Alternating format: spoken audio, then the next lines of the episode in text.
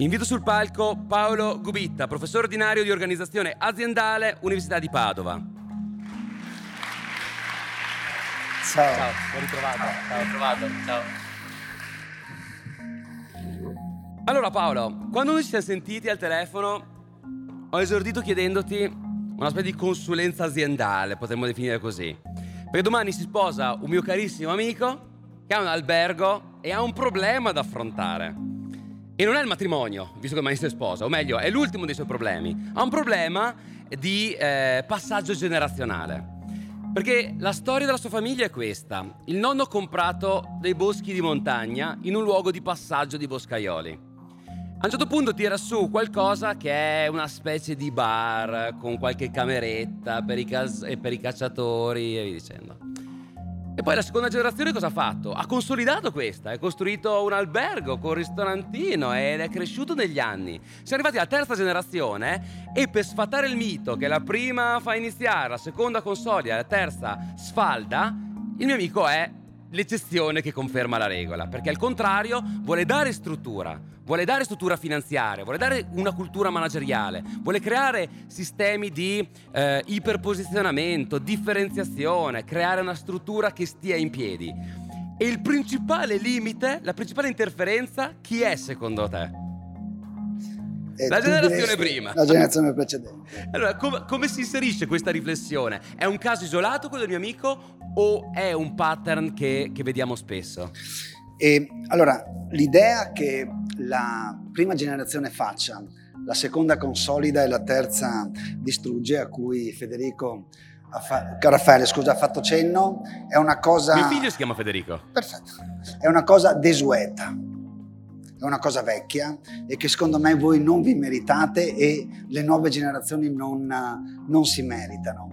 E questo modello di immaginare, di eh, concepire il passaggio generazionale ha un solo vantaggio, che è quello di eh, assolvere la generazione dei, eh, di assolvere la generazione dei senior. Oggi invece noi siamo nelle condizioni, voi siete nelle condizioni di poter gestire, di poter organizzare, di poter managerializzare la gestione della vostra impresa e di poter vivere il passaggio generazionale come un momento di cambiamento. Paradossalmente, Raffaele, il fatto di vivere in un momento di grande trasformazione dà una grande opportunità alle nuove generazioni, perché riduce il rischio che le cose che fate siano in contrasto o in contrapposizione o mettano in discussione la leadership della generazione precedente, per il semplice motivo che non le capisce.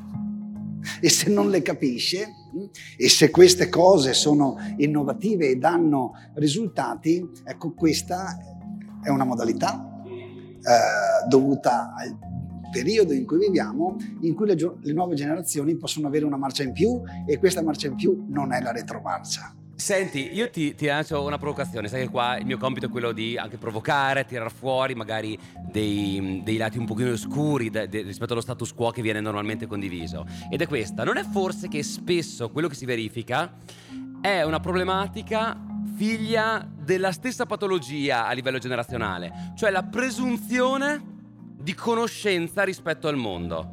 Cioè, arrivato ad un certo punto della vita, pensi di aver conosciuto la tua azienda, il tuo business, il tuo settore, il tuo mercato, e non pensi di poter imparare o che venga soprattutto un ragazzino di trenta anni meno di te a insegnarti delle cose che pensi siano perfettamente consolidate. Allo stesso identico tempo, però, il giovane pensa di aver capito il mondo, capito la realtà, capito il mercato e considera obsoleti gli altri.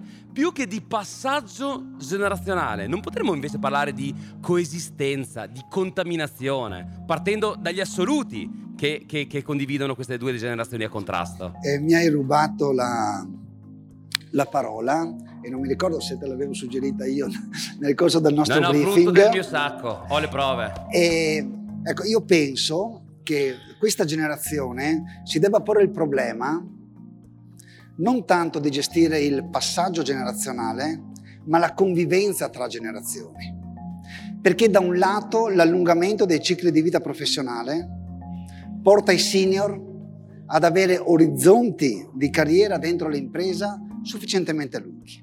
Dall'altro le innovazioni tecnologiche, sociali, di mercato rendono le nuove generazioni, maschi e femmine, naturalmente, eh, capaci di apportare cos- cose nuove all'interno dell'impresa. Allora, una cosa che si potrebbe fare oggi qui dentro, in questa sede, è innovare anche l'alfabeto quando affrontiamo questa tematica, eh, tralasciare per un attimo il tema del passaggio generazionale o successione e porre l'attenzione sul concetto di convivenza e di transizione, gestire la transizione e la coesistenza tra, e la coesistenza tra generazioni. Ancora due battute su questo tema, eh, Raffaele. La prima: le imprenditrici e gli imprenditori di successo, che sanno le loro imprese sul mercato sono di successo, è normale che abbiano ritrosia ad abbandonare una posizione di leadership. È normale. Dovremmo stupirci del contrario. E allora, per aiutarli, per spingerli a, almeno a condividere le posizioni di leadership, bisogna fare due cose. La prima, apportare valore, e penso che le nuove generazioni come comunità abbiano queste caratteristiche, e la seconda è trovare un nuovo mestiere alle persone che hanno avuto la leadership e che vi hanno dato da mangiare o che hanno dato da mangiare a molte persone per molto tempo. Allora è anche un'assunzione di responsabilità, che era una parola di cui parlava il Presidente prima, per le nuove generazioni, ambire a raggiungere il potere e dando però un way out. Un'ultima cosa, ti ho parlato della generazione dei senior, due battute sulla generazione dei junior, su di voi o su quelli che stanno, che stanno crescendo. Spesso le nuove generazioni sono inquadrate co- o sono definite come rule breakers, persone sopra le righe, che rompono le regole consolidate e in questo senso generano difficoltà dentro le organizzazioni, e qualche volta come whippersnapper, come uh, sbruffoncelli o sbruffoncelle impertinenti. Ecco, allora eh, l'innovazione è disobbedienza, l'innovazione è cambiare le regole. Allora, se come comunità, e in questa comunità mi ci metto anch'io come docente universitario, pensiamo veramente che le imprese meritino mh? Uh, l'innovazione e lo, e lo sviluppo, dovremmo anche metterci d'accordo e accettare di avere persone che rompono le regole e uh, abilitare e mettere queste persone nelle condizioni di dimostrare quanto valgono. Beh, mi viene in mente le società del passato che mettevano i saggi al vertice. Pensiamo alla società ideale di Platone: al, al centro e al vertice c'erano i filosofi, che di solito non erano giove come, giovani come me, ma erano più saggi, più navigati, avevano fatto esperienza, avevano fatto politica, a guida delle nuove generazioni.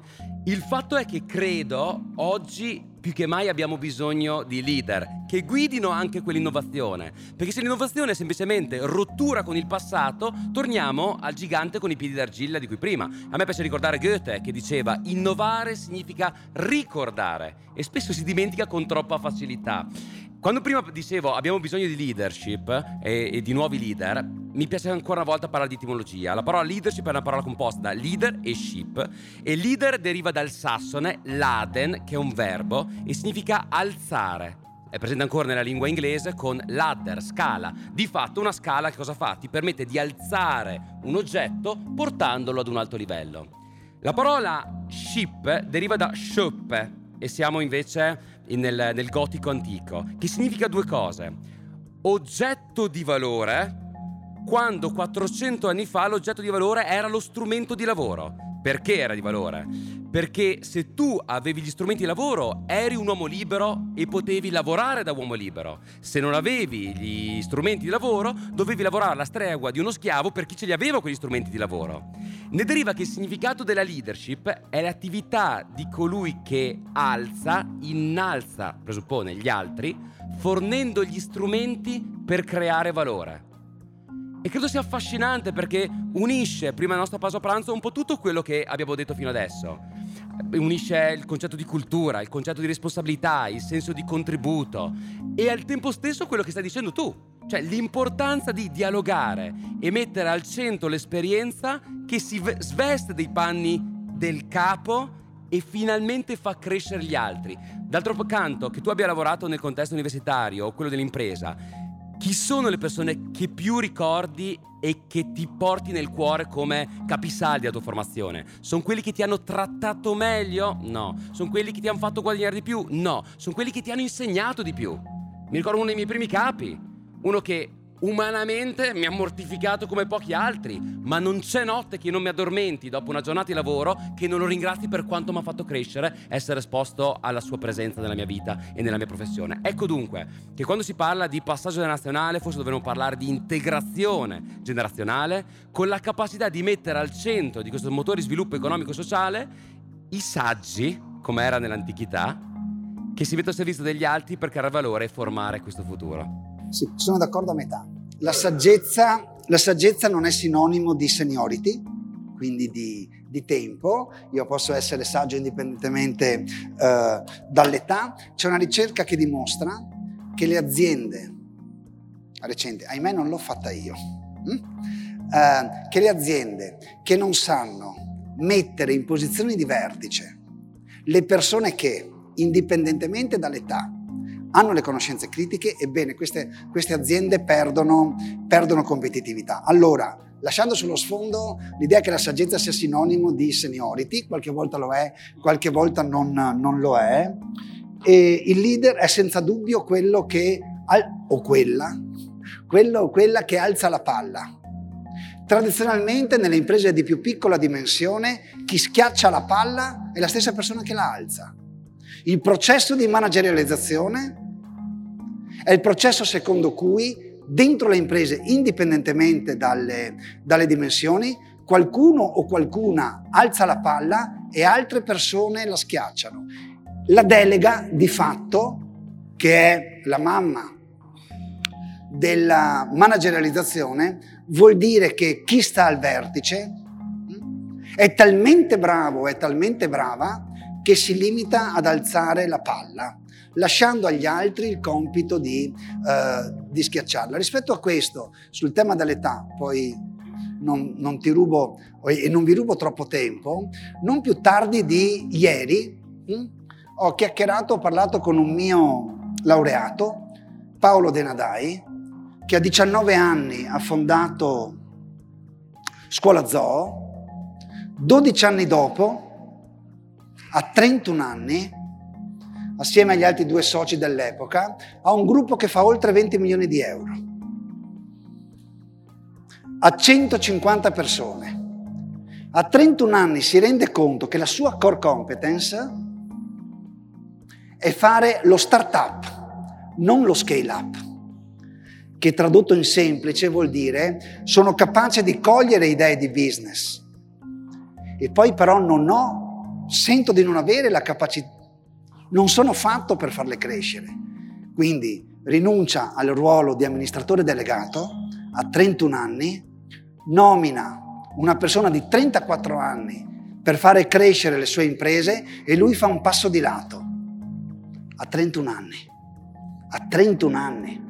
Ecco perché la saggezza non è sempre sinonimo di uh, seniority ed ecco ma perché... Ma sempre di esperienza, semmai, e consapevolezza eh, del te. E di auto, e, e di consapevolezza di quello che sai fare, sì. Di consapevolezza di te, no?